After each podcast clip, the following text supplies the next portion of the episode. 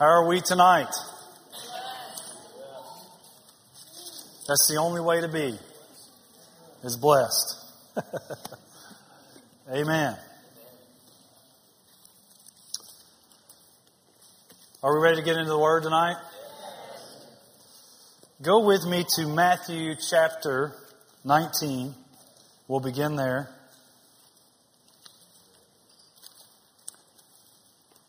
Matthew chapter 19 and verse 26. But Jesus looked at them and said to them, "With men this is impossible, but with God all things are possible." Say this with God. Say this with God. All things are possible. We need to develop a larger capacity for receiving unlimited and impossible things. We need to develop a larger capacity for receiving unlimited and impossible things. We serve the God of the impossible. The things that are impossible with men by faith is possible with our God. Now in Genesis chapter 1, if we go back to the beginning, it says, verse 26, "Let us make man in our image according to our likeness. Let them have dominion over the fish." Now God made man in His image. Verse 27, "God created man in His own image. In the image of God, He created him. Male and female, He created him." So we are created in the image of God to be like Him. We are to act like God. We are to talk like God. We are to be like God. That's how we are created to be. And when we get born again and our spirit goes from being dead to alive, alive to Christ, alive in Christ because of what Jesus did, then He has recreated our spirit man. But this was originally the way man was designed to live, in the image of God, created to be like Him.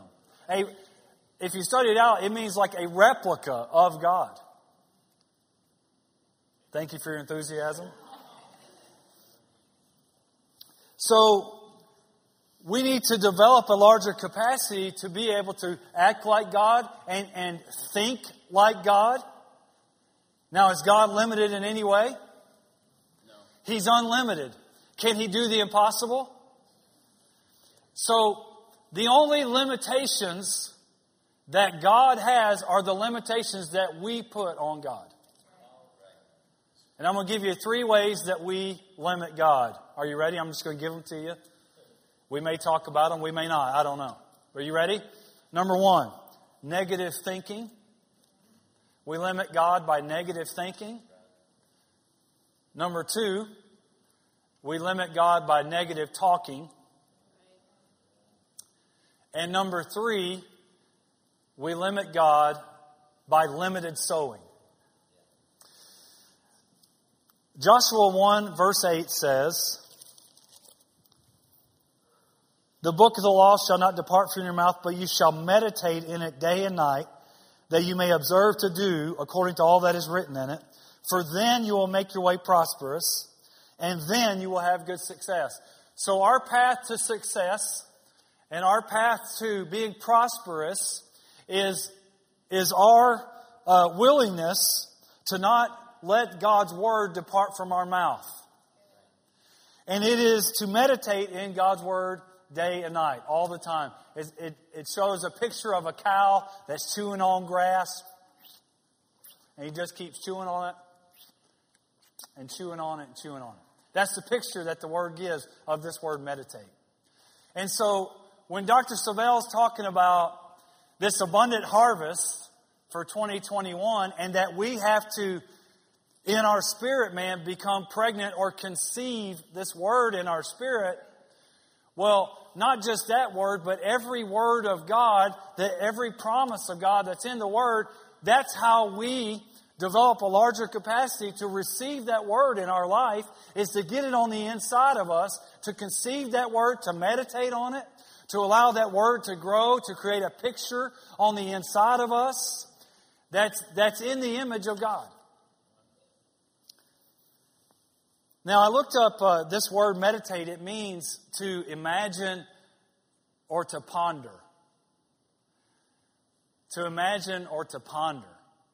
Now, when we think of the word imagination, the word imagination comes off the word image or imagine, and all the word imagination is the action or the process that forms an image. So imagination is like the verb or the action or the process that forms that image. And so an imagination can be a great thing. And so when we get in the Word and we imagine and meditate on the Word and meditate on the promises of God and chew on it and think on it and ponder on it, then it takes root on the inside of us and it grows. And once it takes root on the inside of us, because Jesus said, if you'll have faith in your heart and do not what? Doubt. So that's where we truly believe, so that we have to conceive this on the inside of us and then it'll begin to manifest on the outside. Now, let's talk about some examples of this in Genesis chapter 12, if you'll go over there.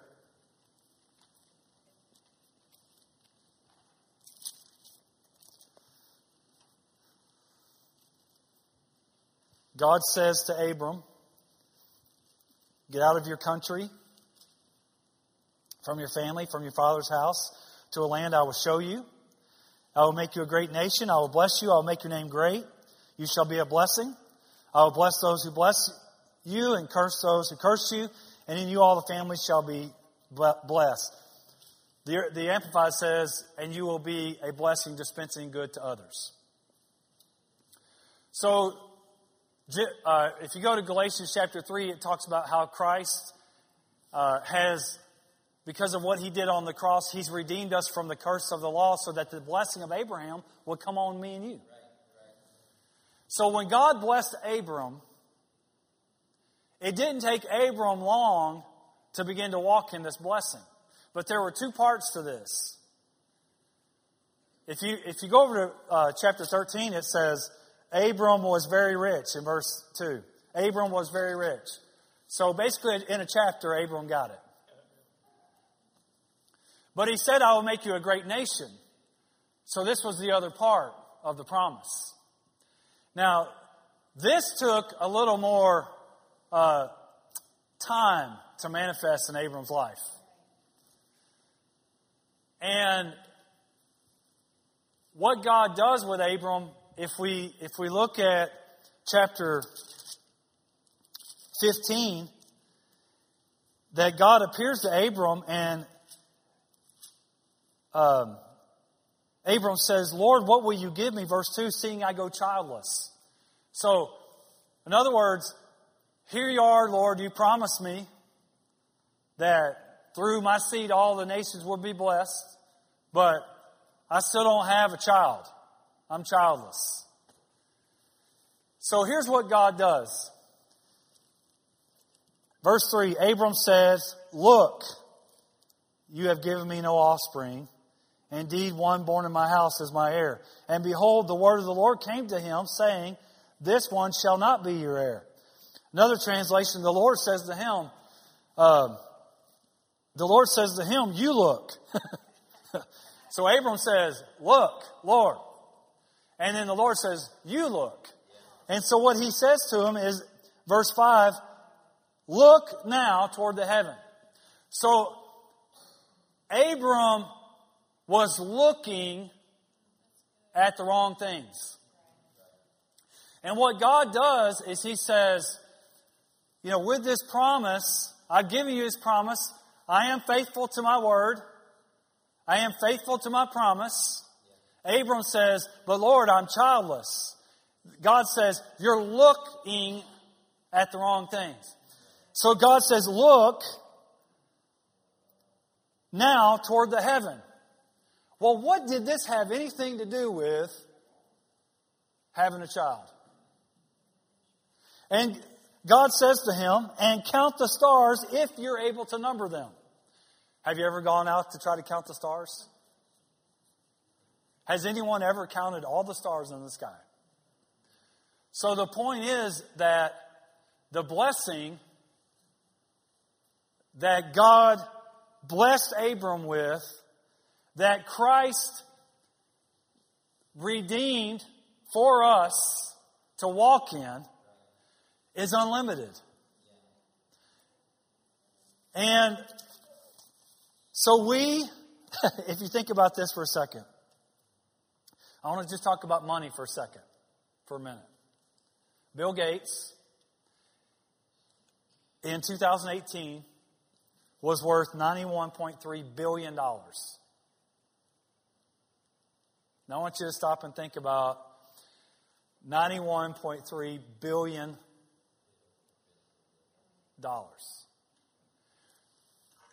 Now the blessing is unlimited. Bill Gates is limited by a number.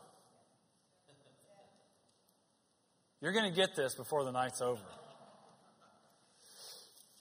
In a day, Bill Gates, who is not born again, makes $250,136,986 per day. That's what he made today. In an hour, Bill Gates makes $10,422,374. So by the time we get out of here, he'll have made $10 million. In a second, he makes $173,706. One, two, three. He just made $540,000.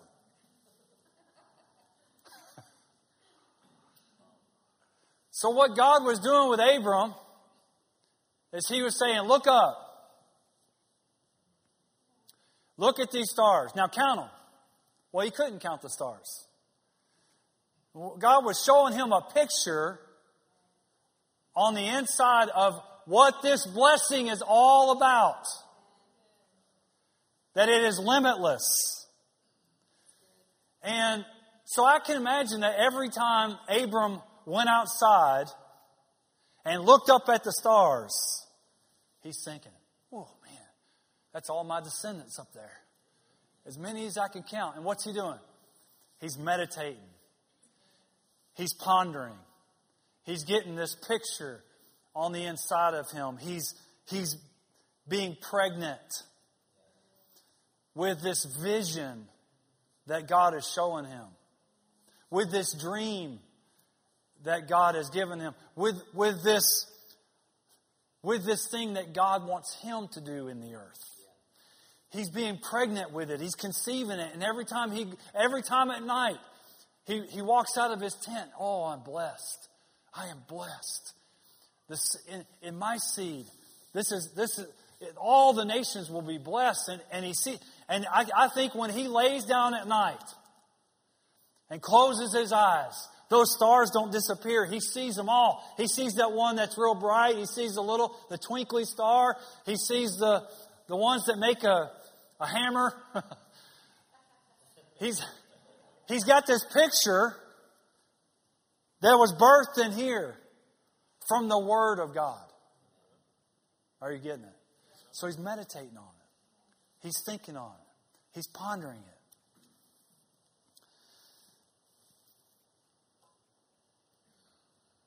The blessing is not limited by your age. The blessing is not limited by your race. The blessing is not limited by your silence of not saying amen tonight. The blessing is not limited by your geography. Right here in Crowley, Texas, or wherever you stay. The blessing is not limited by your job. The blessing is not limited by your boss. The blessing is not limited by your family. The blessing is not limited by people around you. The blessing is unlimited, and it's on you and me. So we only limit God by those three things: our negative thinking, our negative talking, and our limited sowing, where those things are concerned. So I've got to get a picture on the inside of me that I'm blessed. That I'm Eric, the blessed Deaton. And that's you too. So we're going to do this. Say your name. Say, I am Eric, the blessed Deaton, except you'll say your name, then insert the blessed in there. Ready? I am Eric, the blessed Deaton. You begin to get that, and you begin to ponder on that. You begin to meditate on that. You begin to see this in your spirit. See yourself blessed. The purpose of the blessing is it's not just financial. It's to walk in health. It's to be a blessing to others. Imagine yourself, buying a car for someone. Imagine yourself paying off someone's mortgage. Imagine yourself giving to missions. And you begin to get this on the inside of you so that we can grow our capacity to receive what God has for us.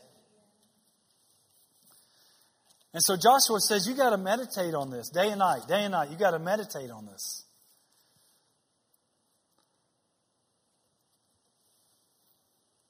Brother Jerry talks about, if you've ever heard him, when he was new Christian, and they had a line, where the prophet had come in and the pastor of the church, and they made, a tunnel so that the prophet and the pastor are going to lay hands on everybody that comes to the tunnel. And Dr. Savelle walks through the tunnel and he stops, and the prophet says, oh yeah, airplanes, airplanes, airplanes. And the pastor says, oh yeah, fly, fly, fly. And he walks out. And they say, wait, wait, wait, come back here. He backs up. The prophet says, airplanes, airplanes, airplanes. Oh, yeah, fly, fly, fly. And he walks away. Wait, wait, wait, come back here. And he backs up. Airplanes, airplanes, airplanes. Oh, yeah, fly, fly, fly.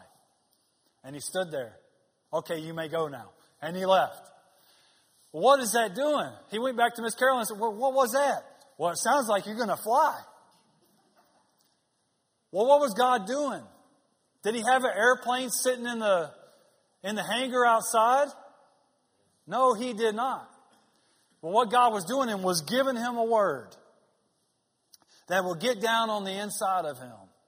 Conceiving this word that his ministry would be airplanes and flying, so that he couldn't do his ministry without this. So he had to conceive this on the inside of him. So guess what that did? Created a picture on the inside of him.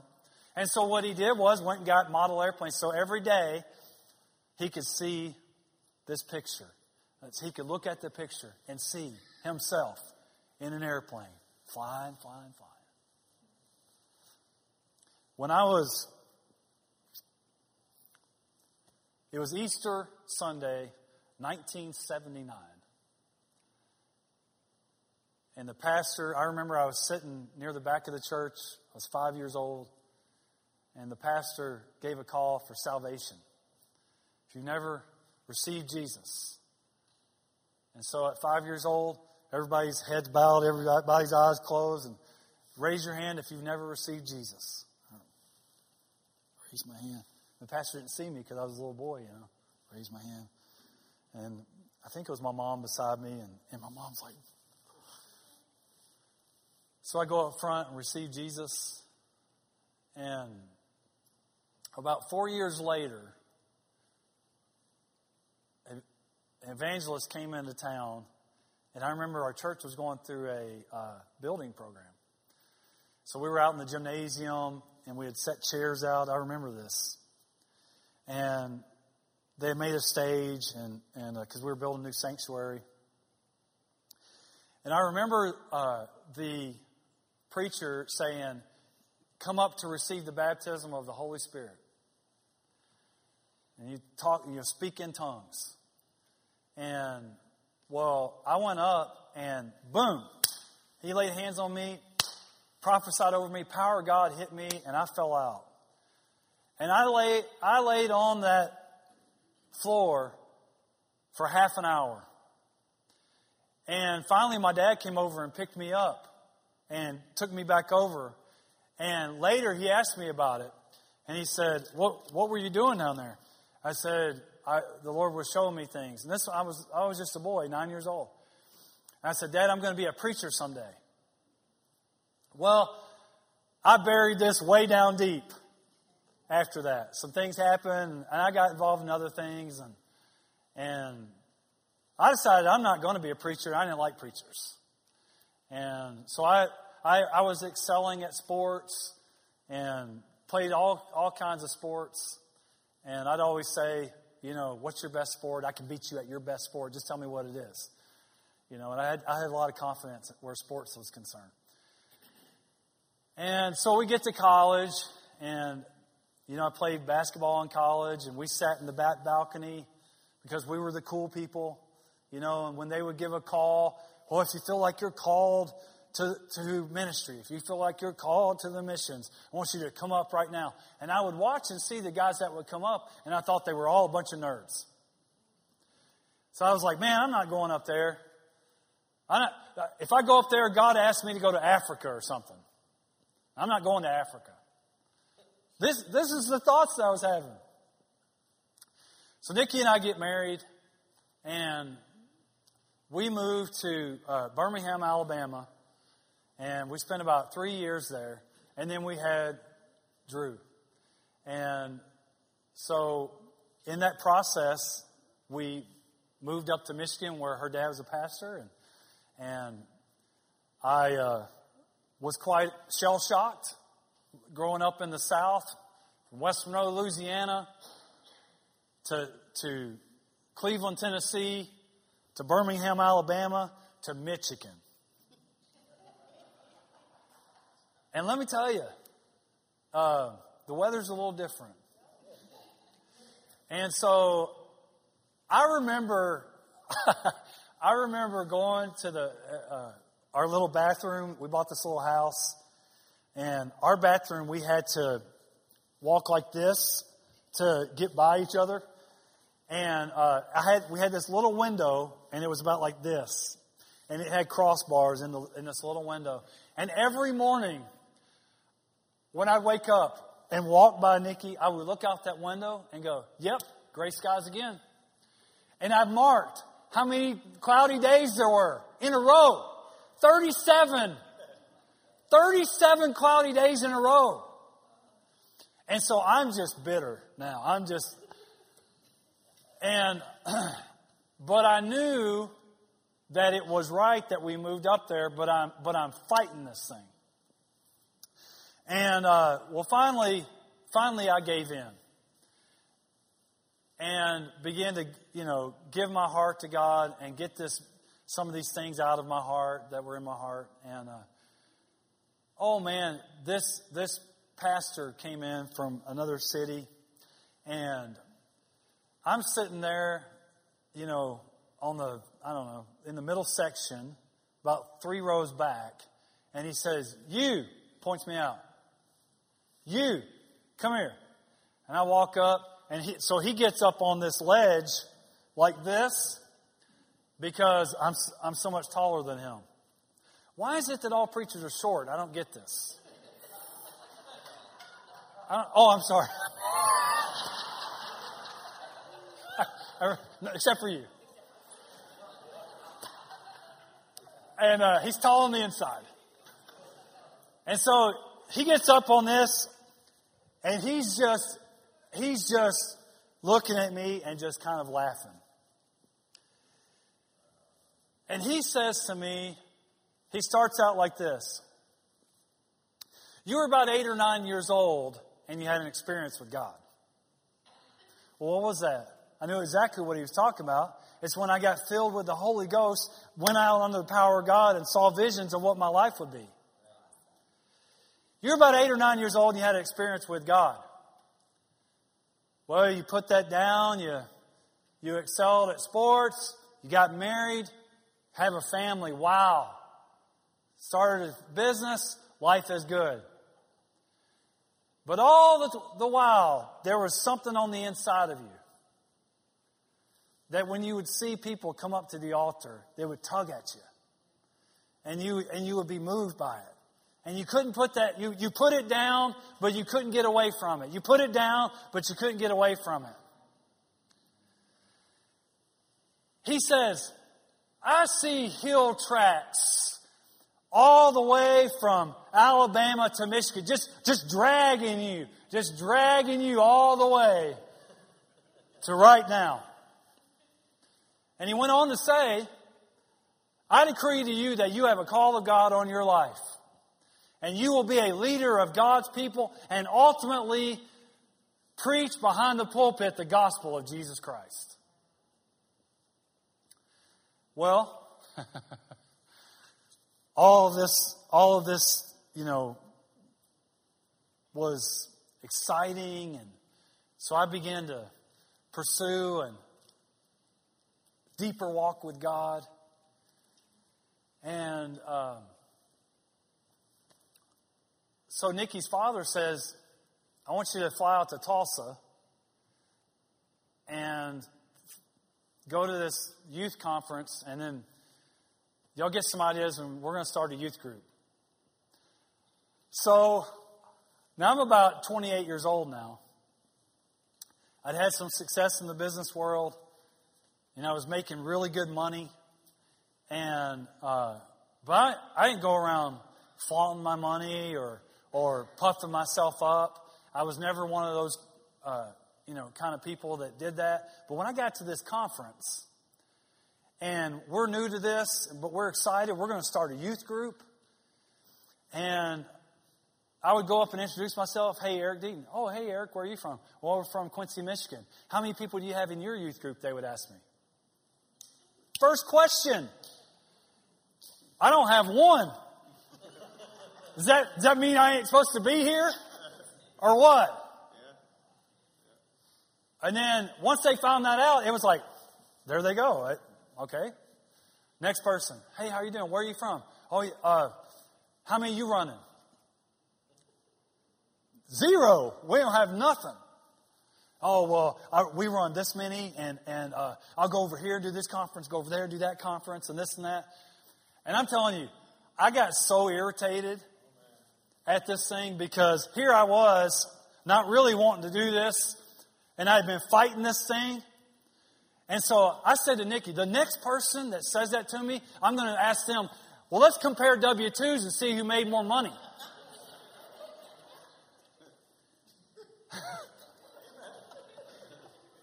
I mean, if you want to one-up me, then let's go. How much do you weigh? You know? So that was my first experience around being around preachers, when I just got the refreshing call to preach. So we got some ideas from that. We go back and start a youth group, and so we youth pastored for 18 years, and in that process we got into the local school. You know, the Baptist youth minister had been doing a Fellowship of Christian Athletes, which turned into Fellowship of Christian Students. And they were getting kids coming in, you know, for the lunch break for 5th and 6th grade, and then there was a 7th and 8th grade, and then there was a high school class. So we go there every Tuesday, stay for an hour and a half, and do a Bible study. Well, the Baptist guy left and took a pastor at a church and turned it over to us, which was amazing. Well, when that happened, more kids started coming in. And, there were times where we had 120 kids in the 5th and 6th grade, just packed. And Natasha came in and spoke one time, just packed in this room. And there were kids getting saved. you know, and kids would come up and asking us questions, and we'd help them, and, you know, different things. And so Nikki and I, we just, our thing was, we'll do whatever's asked of us. Whatever needs to be done to fulfill the vision of this house, that's what we'll do. We're not better than any job. So if pastor asks us to do something, I don't have to pray about it and be super spiritual. Oh, let me pray about it. Oh, okay. I didn't have to do that because it was all about helping the man of God fulfill the vision of the house. So we helped them get on TV. We got on a local TV station. The Lord gave me great favor in doing that. And we had a once-a-week broadcast that was only like, what was it, Nikki, like $125 a week or something? It was really cheap. And that covered like 3.5 million people. Well, the guy calls me one day and says, hey, we got a bonus spot. Do y'all want it? I was like, yeah. How much is it? Oh, no, we're just going to give it to you. Well, this happened over and over and over and over and over again. And because he and I just hit it off, we just had great favor with him until when we moved, before we moved down here, our church up there was on TV 3 times a day, every single day. And they had increased the price over the course of those years, $50 a week. That's it. So we were paying $175 a week for 3 times a day, every single day. And Nikki and I, you know, got a website going. We didn't know anything about websites. We're not tech people. I learned how to edit a TV broadcast so we could get it on TV. I think I was the only person in the church that could sing, so I led praise and worship. Let's have David sing for us. And so we did this for years and years and years, and was faithful, and didn't complain. And when there was Bible school, we showed up to Bible school. We took 4 years of Bible school. Right, we were just hungry for the Word, hungry for more. We want God to use us. We want to be a part of what God's doing and help fulfill the vision and what God's doing in the earth. God didn't design any Christian to come and be a pew sitter in the church. God has put gifts on the inside of all of us to be used. And you say, well, they're not using my gifts. Well, no, it's you think you're too good for what they need to use you for, where they need you, and you think you should be doing something else, and sorry, but you're wrong. It's whatever. And then your gift will make room for you.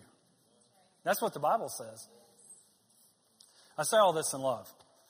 Maybe this doesn't apply to anybody here today. I don't even know. I'm just telling you the way most people think. But maybe it's not here.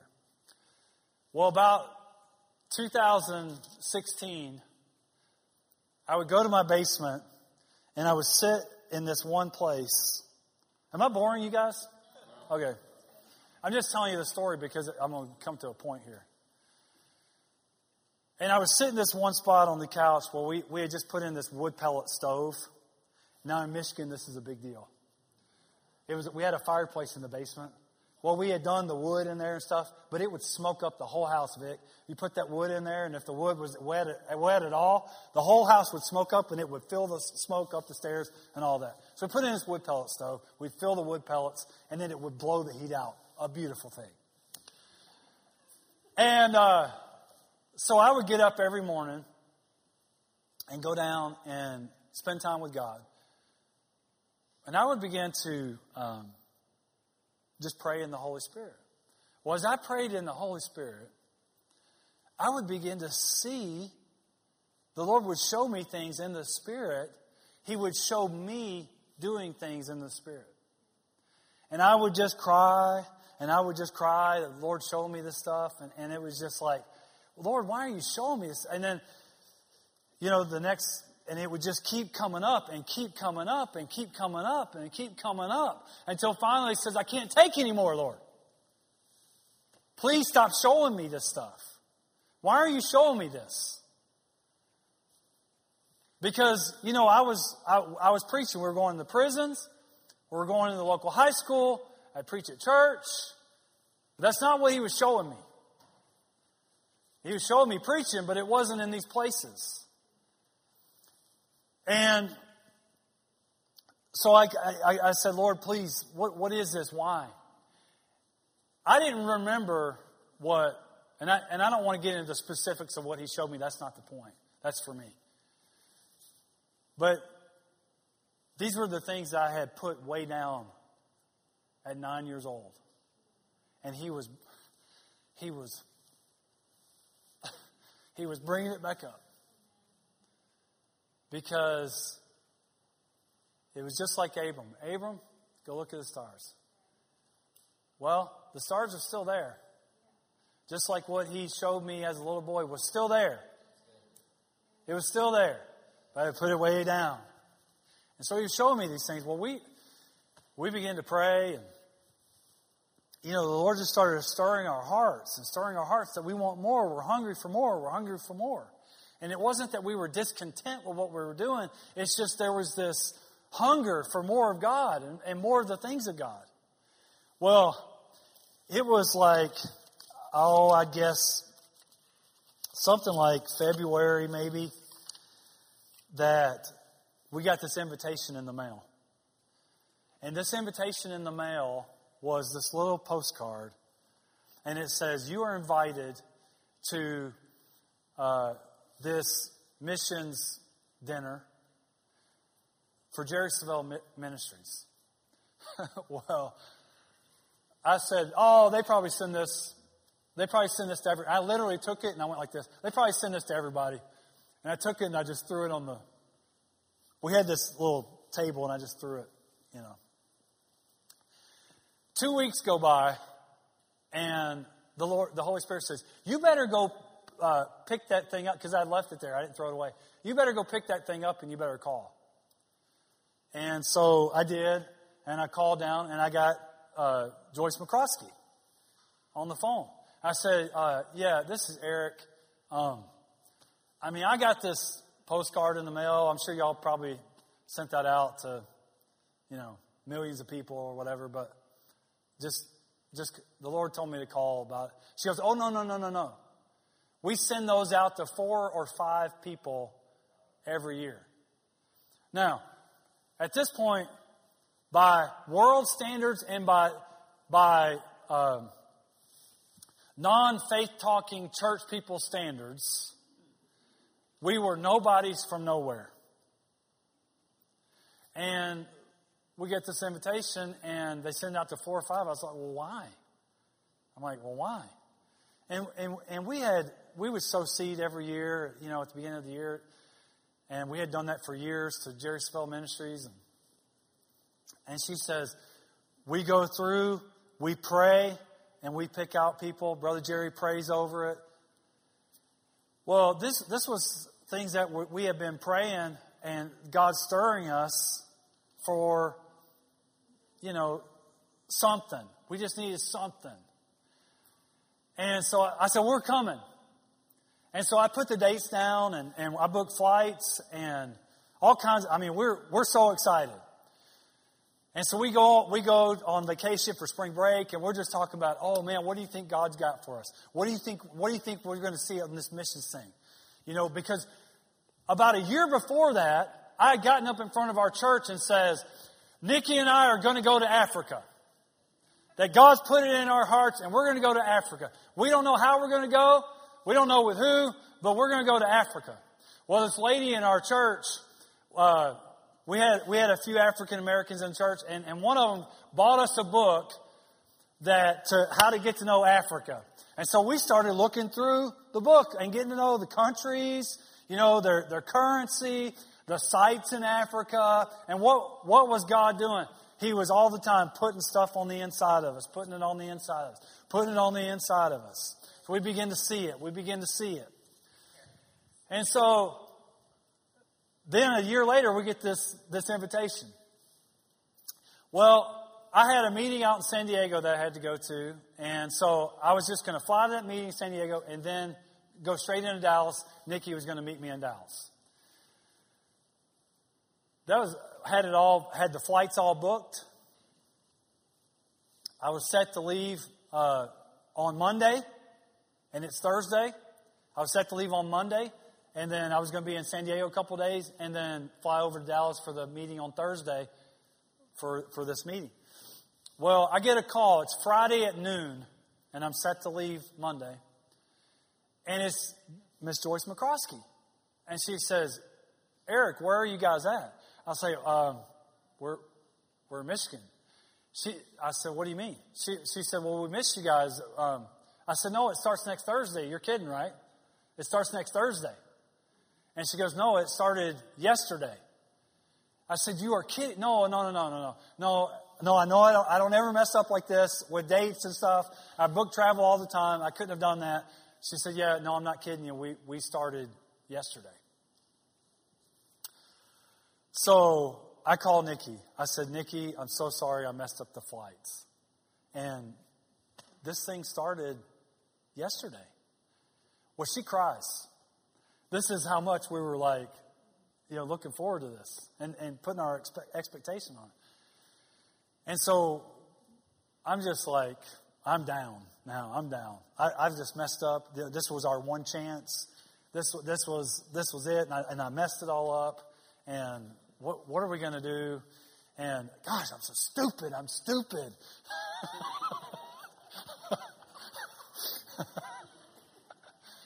If I could kick myself in the face, I would kick myself in the face. Well, I get a call back, and I'm over 2 hours from home, over near Detroit Airport. Nikki calls and she says, "I'm here with Tasha." And I was like, "Yeah." She says, "Tasha says you should just go to the airport and book a flight and go." I said, "Honey, I've got shorts and a T-shirt on. I can't go. It's this banquet thing tonight, and you're supposed to have a suit on. I can't do that." Tasha says you should just go. Just go to the airport, book a flight, and just buy a suit when you get down there. I was like, "Well, yeah, I should go. I should go to the airport." And so I called Miss Joyce back. I said, "Miss Joyce, I'm going to the airport to see if I can book a flight."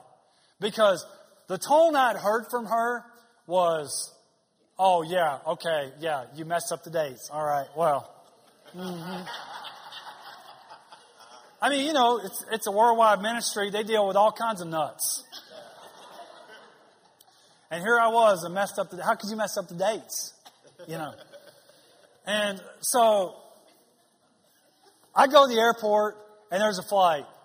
It's $500. Here's my credit card. Book me. And on the way down to Dallas, it was supposed to get in at 6 o'clock. This banquet started at 7, and it's the last thing of the whole thing. Our flight gets in 30 minutes early. On the way down, the Lord speaks to me about some things.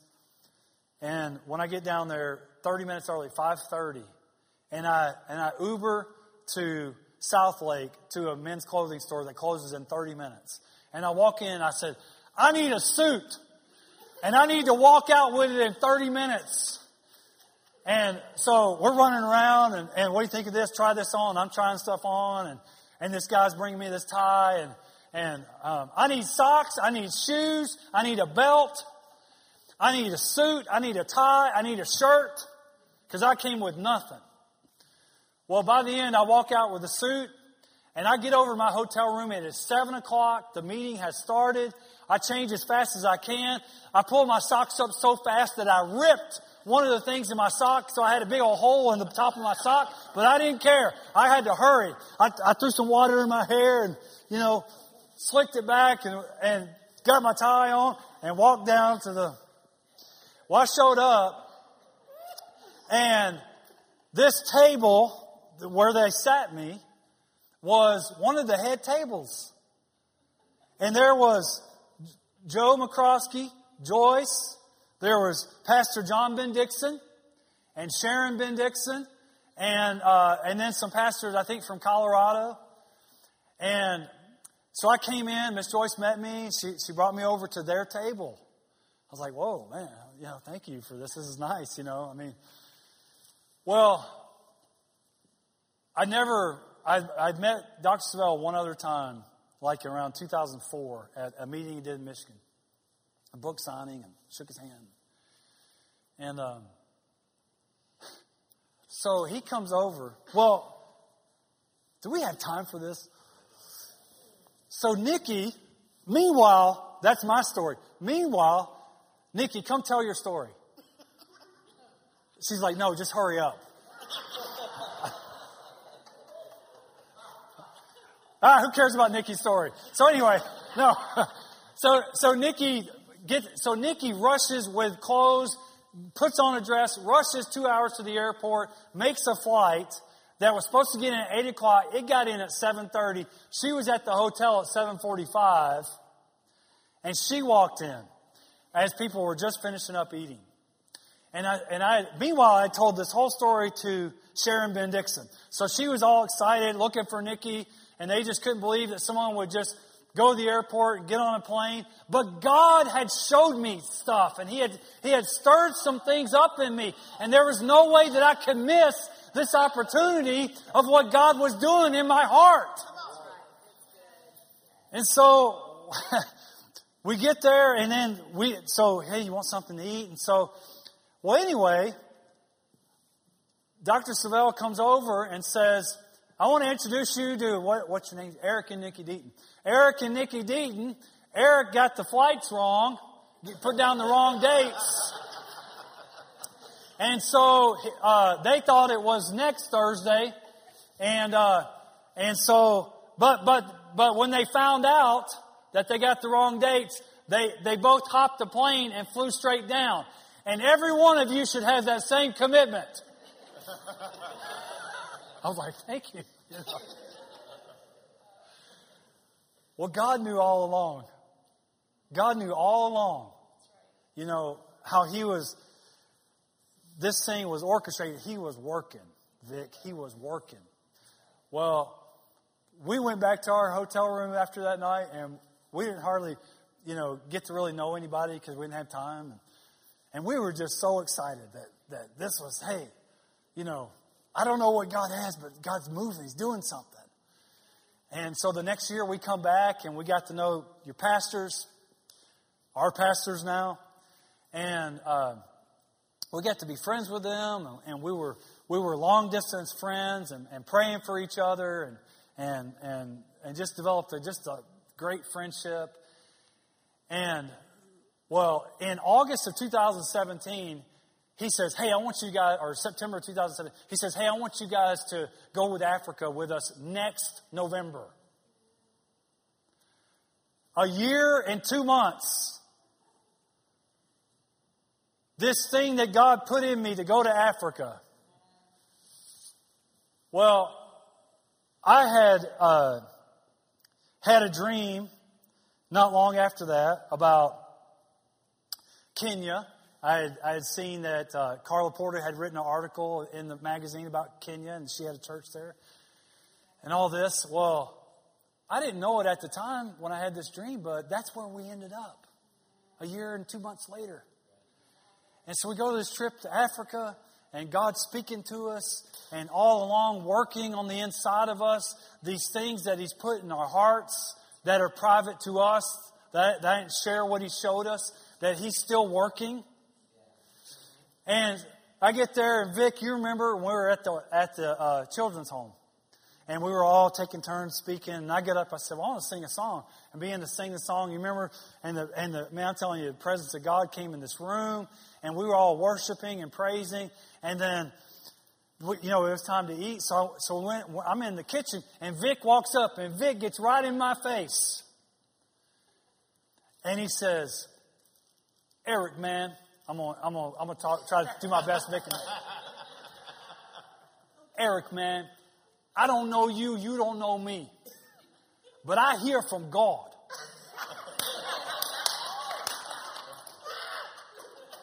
and Eric, what God has for you is for you. And can't nobody stop it. I said, yeah, what God has for me is for me.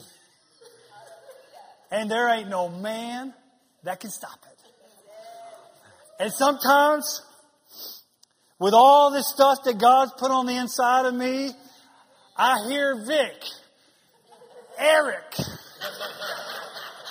Oh! What God has for you is for you. Ain't no man that can stop it. Ain't that right, Vic? Ain't that what you said?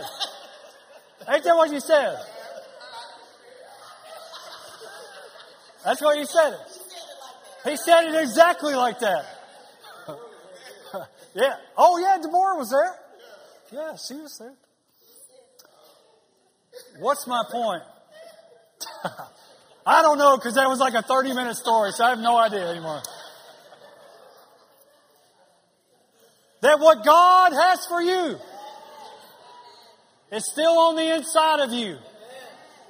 And you may have buried it way down deep, but he's still working to get this dream, this vision, this word that he's put on the inside of you to come to the surface so that you can step out in faith and step out into what he's called you to do in this last days, because he's called us into this time where this is unlimited things that we're going to experience. But we don't want to limit God with our negative thinking, our negative talking, and our limited sowing, our limited thinking.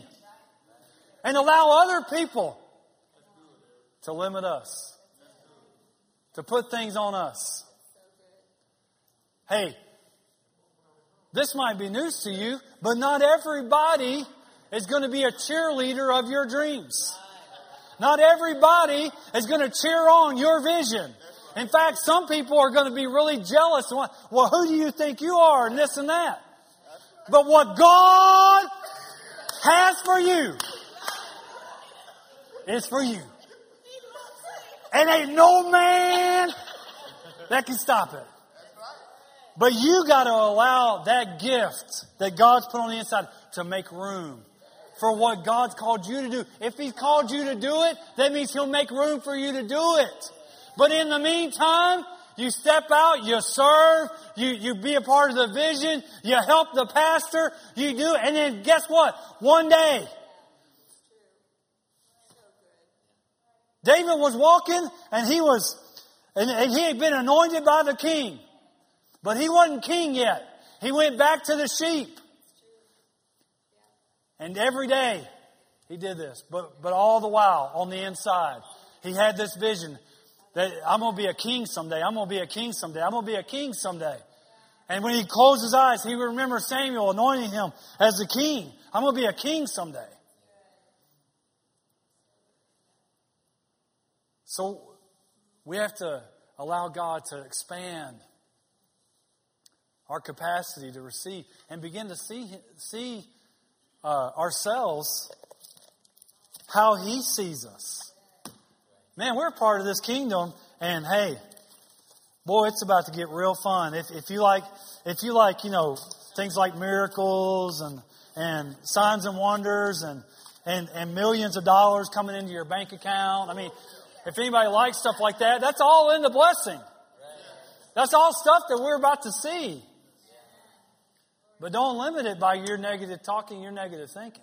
Hey, jump on the faith train, brother, because we're about to take a good ride. Amen. Did you receive this tonight? Amen.